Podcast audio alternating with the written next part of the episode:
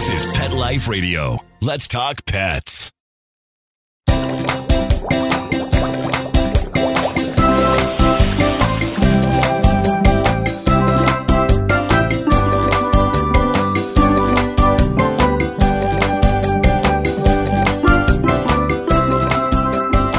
Welcome to Aquarium Mania. I'm your host, Dr. Roy Yanong, speaking to you from the University of Florida's Tropical Aquaculture Laboratory.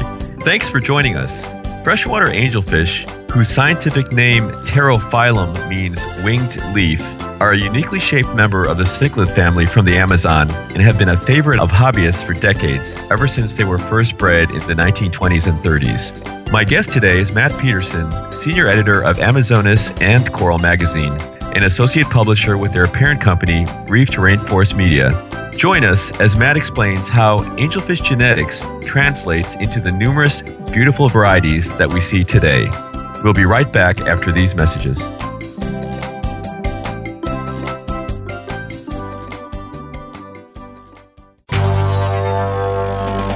It's designerpetsweaters.com. Hand knitted designer sweaters for your precious pup or cool cat. Beautiful couture patterns for your pets, including custom knitted formal wear, casual wear, yachting, and even sports themed. Many designer pet sweaters include feathered tammy hats, top hats, and a lot of sparkle.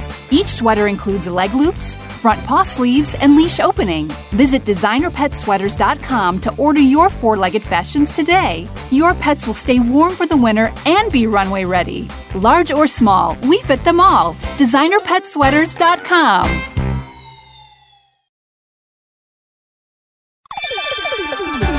Let's Talk Pets on PetLifeRadio.com.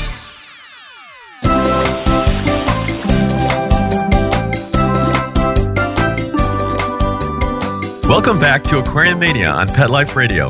My guest today is Matt Peterson, senior editor of Amazonas and Coral magazines and associate publisher with Reef to Rainforest Media, LLC. Our topic today is angelfish varieties and genetics. So, Matt, you've been an aquarist and involved with fish for a, a really long time. How did you first get interested in the hobby? And can you describe your first fish and your first aquarium? Well, my parents got my brother and I a 10 gallon aquarium for Christmas when I was uh, five years old. And, uh, you know, it was standard off the shelf 10 gallon aquarium kit. And uh, I think our first fish uh, included a zebra danio and some sort of Corydoras catfish. And uh, I stuck with it. My brother didn't have quite the interest, but I stuck with it. And by 10, I had converted that tank into a uh, into my first saltwater tank. So now, do you remember what the aquarium hobby was like back then? I remember that we would get the Sunday newspaper, and in the Sunday newspaper every week there was a TV, you know, TV guide for the week. And smack in the middle of that TV guide, Noah's Ark Pet Center, the uh, the chain that used to exist in Chicago, would run a weekly spread, and every week I would rush to see what the special fish were that week. And uh, that was back in the day when full line pet stores were absolutely the norm, and a lot of times they were in shopping malls. And I remember we'd always just beg my parents to go to the pet store just to look at fish, and, and you know maybe you know getting one single new fish was just a real treat. And uh, you know it wasn't uh, definitely wasn't the same as it is today, but it was uh, it was really a special thing to do uh, with with my family and my uh, my mom really put up with us for a long time.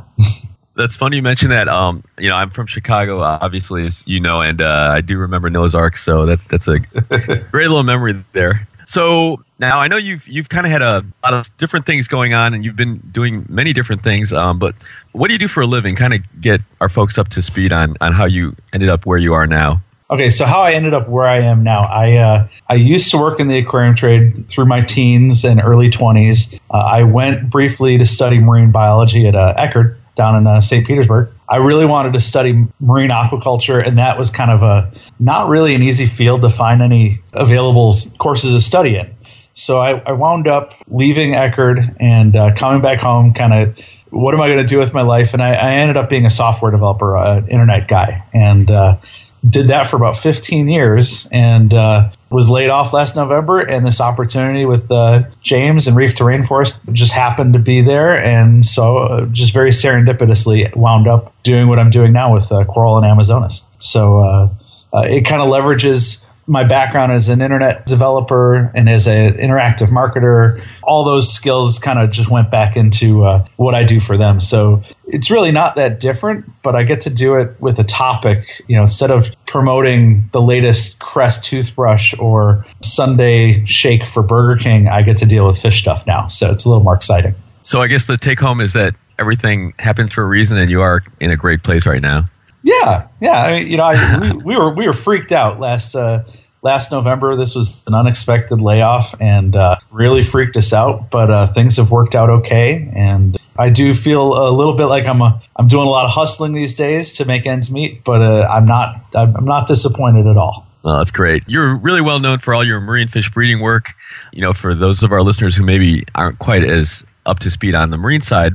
So, I guess tell us a little bit about the freshwater side. You're um, not quite as well known by some of the guys on the freshwater side.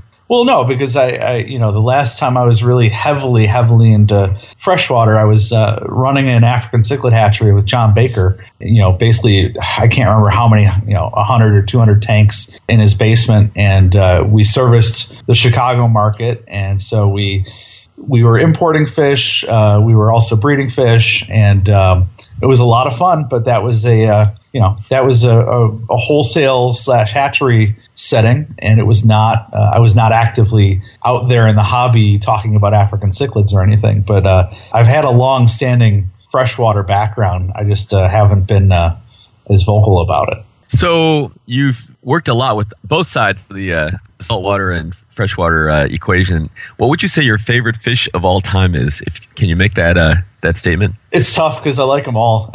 um, I, I, have to. I'm sitting looking at the Christmas tree right now in our living room, and uh, I don't know how old I was when I did this, but I, I made a, uh, paper drawing of uh, Chaetodon capistratus, the uh, four-eyed butterfly fish, and uh, I remember being a kid making that drawing, and then my mom xeroxing it, taking it to school where she taught, and laminating a bunch of them and cutting them out and making four-eyed butterfly fish Christmas ornaments for our tree, and I still have at least one of them around. And uh, I'm trying to breed the species right now. It's uh, if if there's any species I'd have to say I really couldn't live without, it's the four-eyed butterflyfish. No, that's great. It's definitely a beautiful fish. So let's go back to the angels, the freshwater angels. Now, what what would you say before we kind of get into the heavy angelfish discussion? What would your favorite angelfish species or variety be? Well, my favorite species is definitely the uh, the altum. Uh, the wild form of the altum is just a, a breathtaking fish, and it takes what we already kind of know as the typical angelfish and just takes it to a, a, much more extreme, you know, in terms of height and size and boldness of pattern. So definitely, that's my favorite species out of the the three. And uh, as far as varieties, I'm really I kind of go back and forth because there's so many different varieties. There's really no one that I could put my finger on and say, well, that's my favorite. Okay, that's a cop out, but we'll give that to you. so, uh, what made you guys all decide to focus on freshwater angels for the current issue of Amazonas? Well, I should probably give some background on how Amazonas and, and Coral work as well. Both of them are originally German publications. And um, so, what happens is we get an issue of Coral or an issue of Amazonas that's originally in German and it gets translated.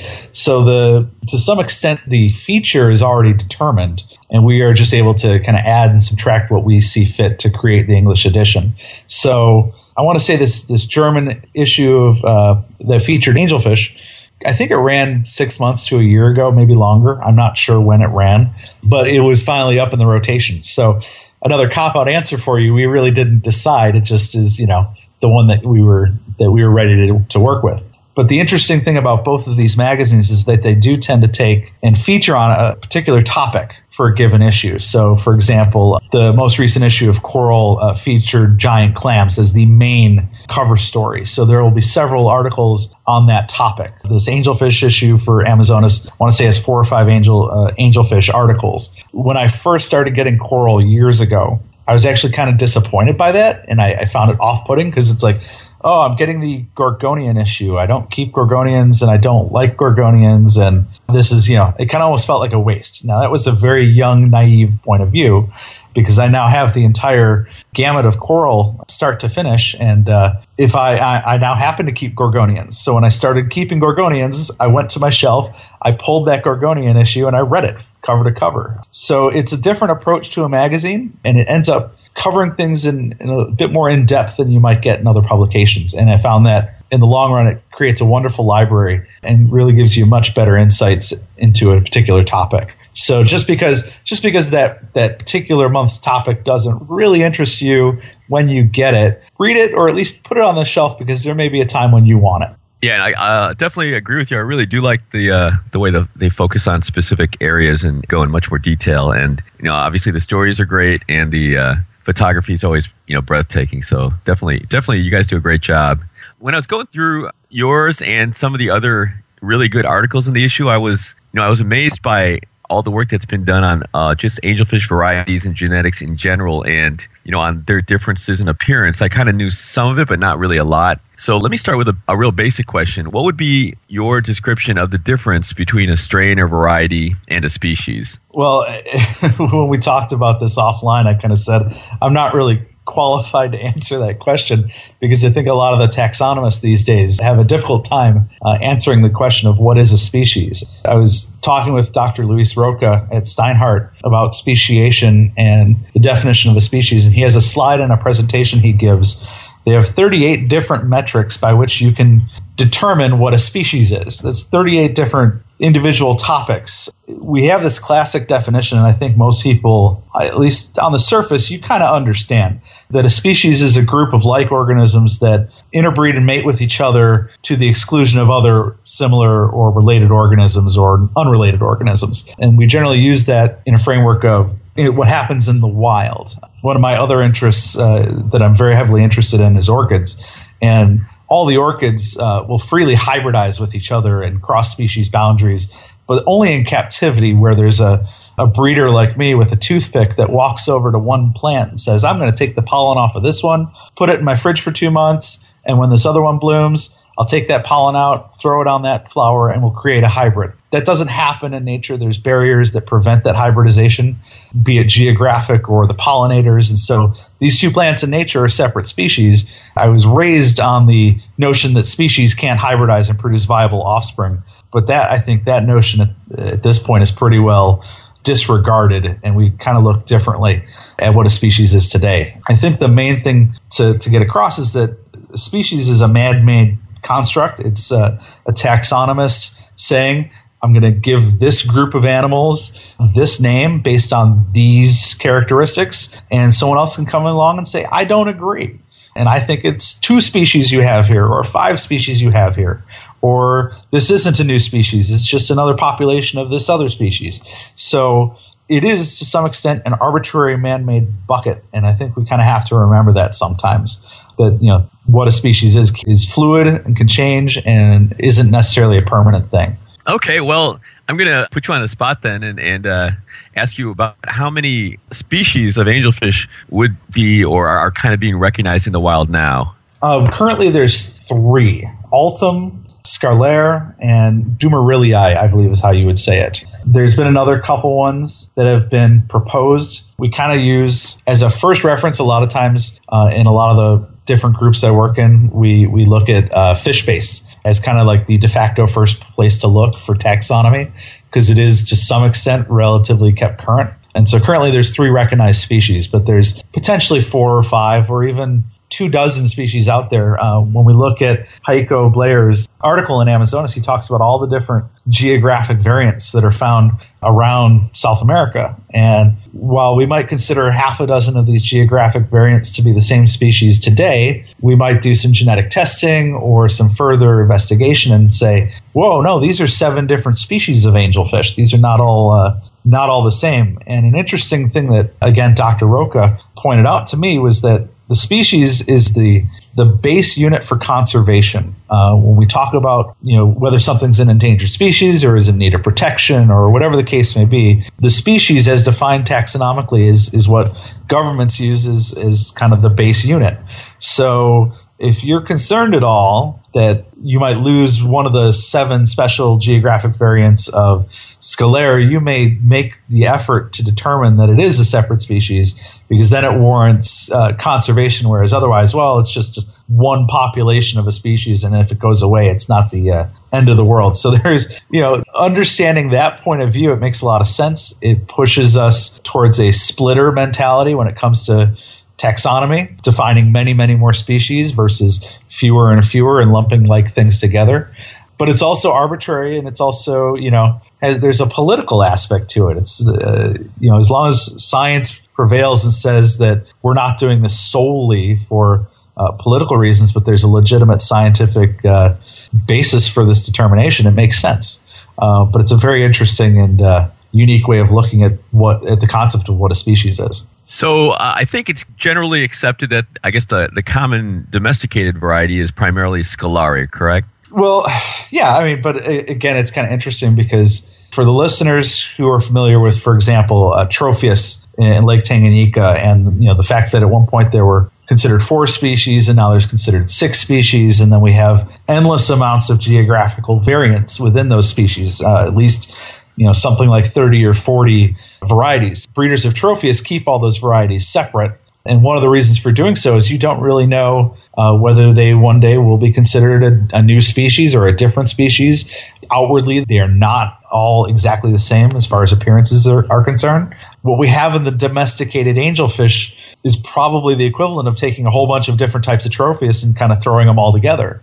So when we look back at Heiko's article and we see, oh, there's some really un- unique angelfish varieties, those could one day be considered a separate species. And at that point, we would look at the domesticated angelfish and technically say it might be a hybrid or a cocktail of one or more unique angelfish species or varieties. So that's something I kind of alluded to in my article when I talked about the conservation merits of uh, domesticated angelfish you know, it could go either way. And uh, it might take some genetic testing. We might come back and say, you know what, it is absolutely scalare, but I couldn't definitively say that it is solely scalare at this point. It could be what we might consider a cocktail of species.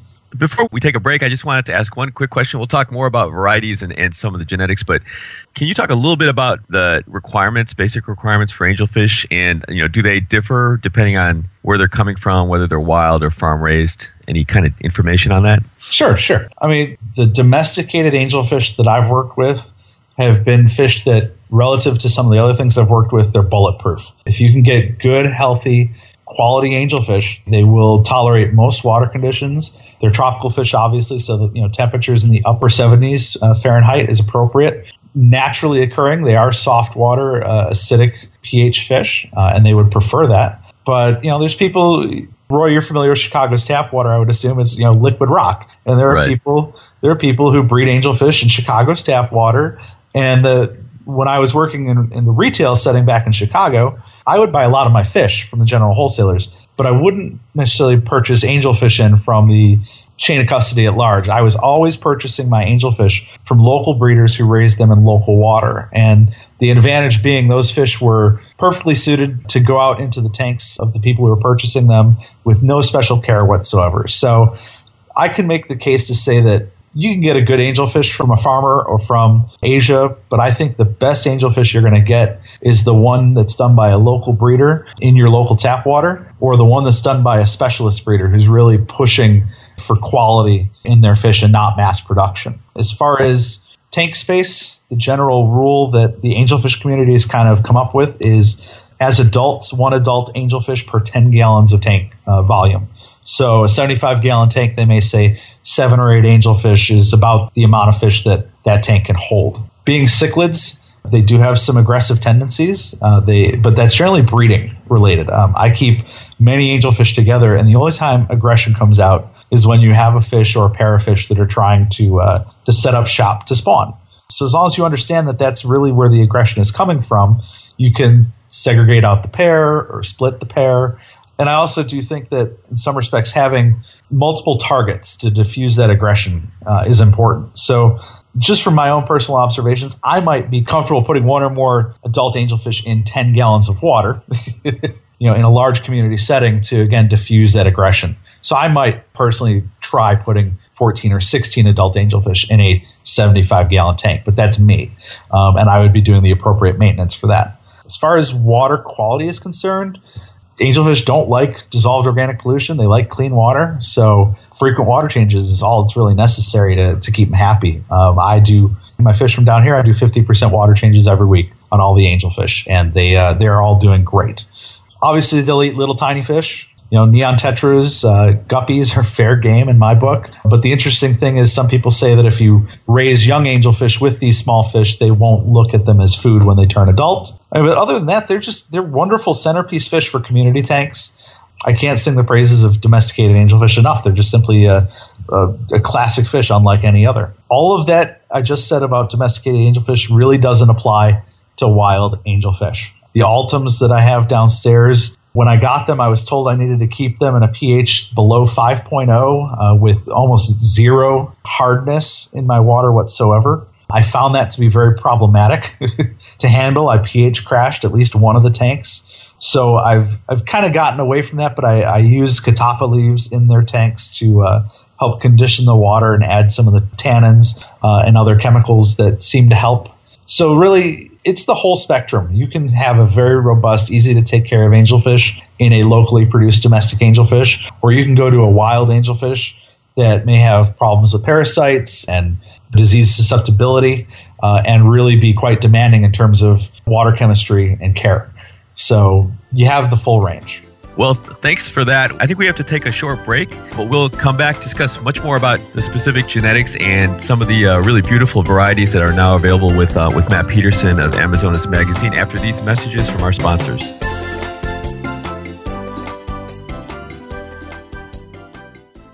Molly, here's your dinner. Zeus, that's not your food. Don't let that happen to your precious cat. Elevate your cat's eating experience with the Cat Tree Tray. The Cat Tree Tray keeps your cat's food off the floor and conveniently located on the cat tree. It's the perfect way to eat. It's a beautiful wrought iron tray that easily attaches to your cat tree and keeps dogs and other critters out of your cat's dish. A must for multi pet households. There's a 6 inch tray for large bowls and a 4 inch tray for smaller bowls. Purchase your cat tree tray today. Go right now to cattreetray.com. That's cattreetray.com. C A T T R E E T R A Y.com.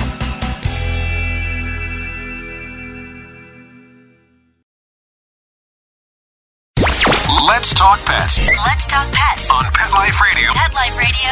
pet life PetLifeRadio.com.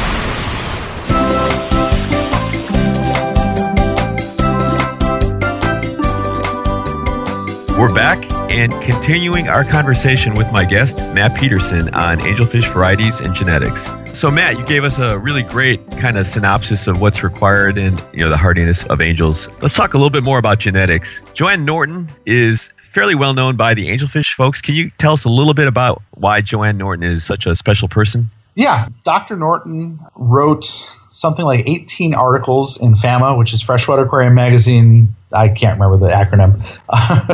uh, a Freshwater right. Marine Aquarium. Freshwater Yeah. Marine Aquarium.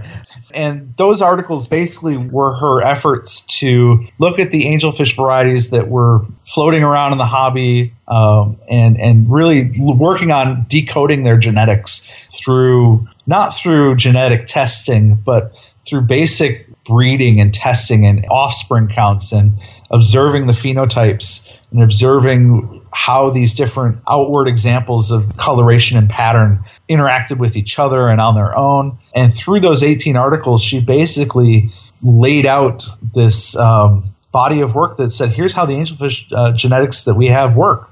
And suddenly, once you realize how the genetics work, you don't lose traits and you can you can really kind of look at the angelfish as a painter's canvas. The breeder can take certain genes from certain fish, put them together to create something new, something different. It really is a different approach to breeding than just a haphazard, well, I like this one and I like this other one. Uh, let's put them together see what we get. You can really take a very scientific and analytical approach to your angelfish breeding now because of the work that she did. So, tell us about the Angelfish Society and uh, what, what they do. Well, the Angelfish Society uh, is a uh, hobbyist formed organization. Um, they're actually having their board elections right now as, as we're talking.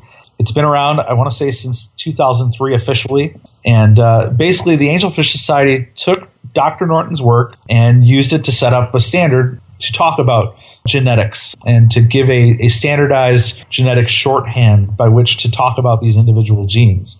They also set other standards They're involved with the ACA uh, and showing angelfish and basically doing other ancillary things you might expect a, an interest group like this to do. But really, for me, the, the real thing they bring to the table is this here's Dr. Norton's work, here's what we know about it, here's how we talk about it, and really standardizing that and making it prevalent and available to breeders. That's probably my my opinion the most valuable thing they've done is just to say we're all going to use the same language here. We're all going to talk about this the same way that, as you know, as a scientist, that's uh, really crucial to just be able to talk across languages uh, and across interest groups to have a shared standardized methodology of doing that. That's really what TAS does. So let's do that now. Um, obviously, uh, the appearance and just you know the beautiful varieties that are available are ultimately come down to genetics.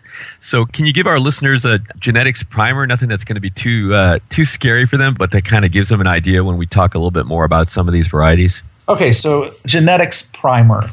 If you took biology in high school, you probably at some point studied the Punnett square and Mendelian genetics and Gregor Mendel, and probably the trait that was given to you as an example was albino or albinism. And um, so basically, here's how it works you have a locus, which is a, a place in the genetic code that controls one specific thing. So, for example, we have an albino locus. And the locus, uh, basically, you get one allele or gene from each parent. So your dad can contribute an albino allele or a regular wild type allele. And then, depending on the combination of uh, alleles you inherit from your parents, that will determine the genotype that you have. So, those genes together will determine the phenotype, the outward expression, what you see on the surface there's three types of expression that we deal with in the simple genetics. The first one I'm going to talk about is recessive because that's the one we we all kind of should be familiar with through albinism, which is a recessive trait. So the way albinism works is you could get a regular wild type gene from both parents, and in TAS notation, that is a symbolized with a plus sign. That's the default normal look of the fish if you have two wild type alleles, you are not an albino. You do not look albino. You look like a regular fish. If you inherit a single albino allele from one of your parents and you get the wild type allele from the other parent, because this is a recessive trait, you don't see anything. There's no change. You are still outwardly a regular fish. But breeders will say you are heterozygous for albino. You carry a single hidden albino gene. And you have a 50 50 shot of transferring that along to your offspring. If you get an albino gene from both your mother and your father, you now have two of them and you will be an albino fish. And that's a recessive trait. It requires two doses of the allele or gene to express the end result. The second type of expression that I'm going to talk about is dominant expression, which is very easy to understand.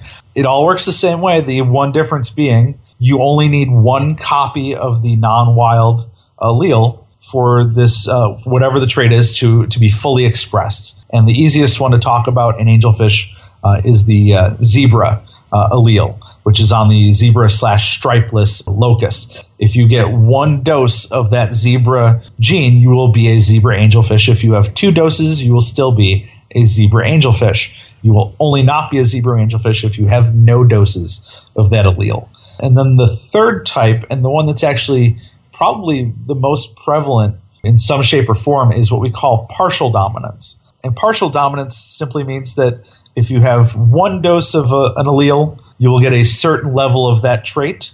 If you get a second dose of that allele, you will have a different end result in the phenotype and how you look. So, a really good example is the stripeless allele, which is also an available mutation on the zebra or stripeless locus.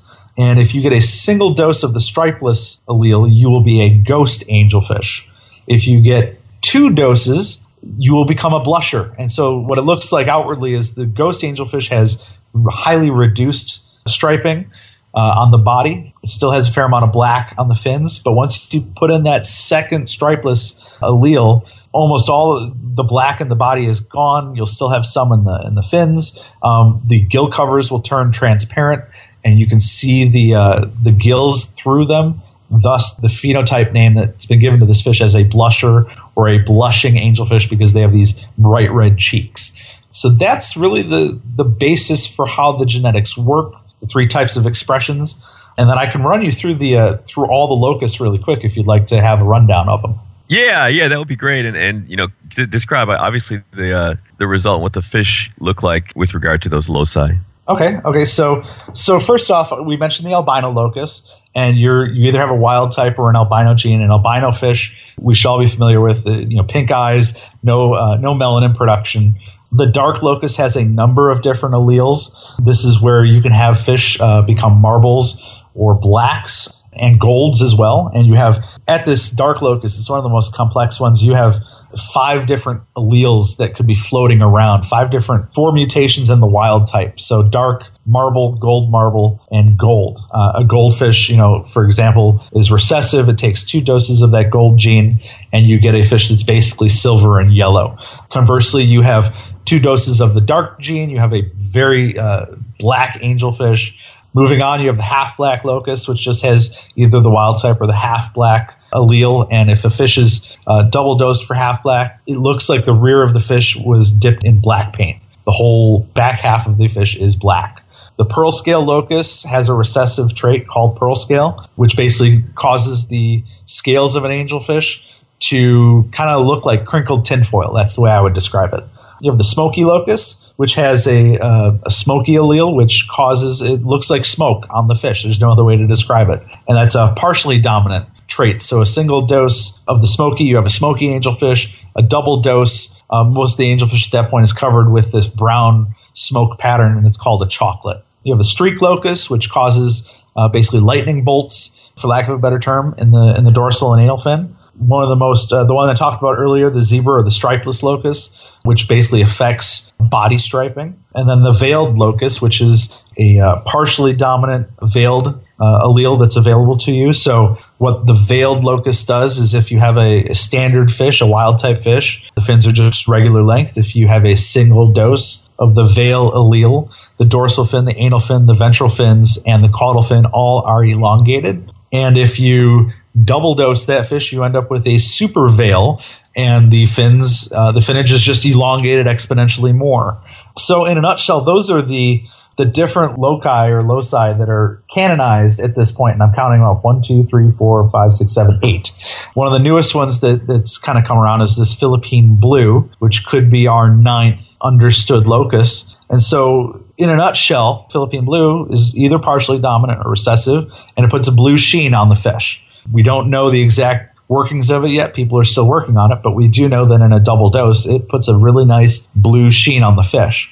So you have all the you have nine loci or loci, and you have all these different alleles that can be present. And what happens is when you start mixing multiple ones together, you just create endless varieties of angelfish. So you can have a, a blue smoky veil or a uh, black pearl scale or, or any number of combinations to create something unique. So really, the mastery of this genetic code really just opens up the possibilities to creating whatever you can imagine within that framework. And um, I, I, wrote in my article that the rules of this are no more complicated than poker, and I actually think they're pretty they're they're much more simple than poker. I can't play a good game of poker, but I can understand these genetics. Well, that was a great summary. Um, now, the varieties are obviously all really beautiful, and you mentioned all the different types of uh, mixes you can get. Are there any concerns about inbreeding and maybe the effect on health or uh, viability even of, of the you know the offspring? Oh, ab- absolutely. I mentioned that that double dark angelfish when it has two doses of the dark allele at the at the uh, dark locus. These double dark angelfish are reportedly not the best fish in terms of offspring viability. But interestingly, if you have a, an angelfish that carries a dark allele and then a gold allele, the gold allele being recessive is hidden and then masked by the dark allele, which is a uh, dominant allele. So you end up with a black angelfish that is what we call a hybrid black. It's not a double dose black. And these are much more robust according to the breeders who work with them as far as inbreeding is concerned, and, and, just to define inbreeding for someone who doesn't know, a very simple explanation would be mating brother to sister over multiple generations. So this pair of angelfish has children. We take two, we mate them together. We take their children, mate them together, and we go on down the line. What that happens to do is it causes the concentration of of alleles, and that can be good or bad you know, you can line breed and you might discover a new a new genetic trait because it was floating around and it's recessive and it takes a fish having two doses in order for that trait to actually show up. And a good case might be this new emerging Bulgarian green gene that we're looking at now. And that was found through line breeding. But at the same token, you could, instead of finding some new color variant, you could find some new allele that ensures every fish in your line gets cancer. So it's a double edged sword. That's the problem with, with line breeding. You, you're concentrating both the good and bad genetics in, in one direction. The beauty of being able to understand these genetic traits is that you can outcross with a great deal of certainty that you will not lose a trait. So, for example, if I'm working with a line of albino angelfish and I've been line breeding them for a few generations and they're getting weak and I'm getting short fins and small bodies and I don't like that, I can take that albino fish and cross it out to an unrelated line or even let's uh, use a wild type fish, a wild fish, for example. I can take that albino fish cross it to that wild fish, and every single one of their offspring is going to outwardly appear normal. But I know that every single one of their offspring must have a single hidden albino gene in it. So if I take and then breed a pair of those offspring back together, in that second generation, I'll have 25% albinos. I'll be right back where I started. But the really the beautiful part is hopefully I'll have also selected for traits that correct the, the faults in my line. So you know the short fins or the small body. Maybe I've I've gone back to a fish that now has it's still albino, but I've restored some of the vigor and the idealized proportions of an angelfish back to what it should have been. You can't do that without understanding how the genetics work. But if you understand how the genetics work, you can really remake just about any angelfish phenotype in about two generations. And you can really ensure that you're not inbreeding excessively and you can strengthen a line or, or add something to it that you didn't want prior. You know, I don't like the pearl scale mutation, but I could 10 years down the line change and say, I really would like to put some pearl scale on these other fish. Well, because I know how the genetics work, I could go find the appropriate broodstock to work with and put that trait into my my strain of fish that I'm working on. It's a really amazing thing once you realize what the the base understanding of these genetics do for a breeder. The the possibilities are endless. Well, unfortunately, we're out of time, but you know that was a great, great, incredible introduction, and you know, obviously, uh, I encourage everyone to pick up the latest issue of Amazonas magazine for more insights into the genetics as well as angelfish in general. I want to thank our guest Matt Pedersen and our producer Mark Winter for making this show possible. Matt, do you have any final words or information or wisdom you want to impart to our listeners? First, Roy, Mark, I want to thank you for having me. It's been a pleasure talking with you guys. And uh, I don't know, I, I would just say that you know, as a if you're going to try breeding anything, uh, one of my big messages, both in the marine and, and freshwater world, is to really be conservation minded in your breeding. Think about what you're doing in terms of what it may, the ramifications it may have for the species that we treasure. I mentioned it kind of earlier that the domestic angelfish breeding we're doing probably isn't really doing much to conserve any particular type of wild angelfish, but there are breeders now who are working with wonderful geographic strains of angelfish. And um, it's really important, in my opinion, because it creates a, a repository, a kind of an archive, if you will, for that unique wild biodiversity. So, as wonderful as I think these designer angelfish are, I still have uh, you know a soft spot in my heart for keeping my individual Inirida strain Altums to themselves and making sure that that geographic line uh, remains pure. And uh, there's room for both. That's where I've kind of found myself landing. Is both are good for the hobby, and just try not to step on each other's toes. That sounds great. Thanks again for joining us, Matt. Thank you. Please be sure to check out Matt's webpage links on Aquariumania and visit my Aquariumania blog on Pet Life Radio. Also, if you have any questions, comments, or ideas for a show, email me at drroy at petliferadio.com. That's D R R O Y at petliferadio.com. If you're over in Florida, please be sure to visit the Aquariumania exhibit at the Florida Aquarium in Tampa, one of my favorite aquariums. And be sure to check out my new book, An Animal Life, a novel written by me and three close friends and inspired by our time in veterinary school. Go to ananimallife.com. Until next time, please visit your local aquarium stores and keep your tanks clean and your fish healthy. And keep an eye out for angels. Let's Talk Pets every week on demand, only on PetLifeRadio.com.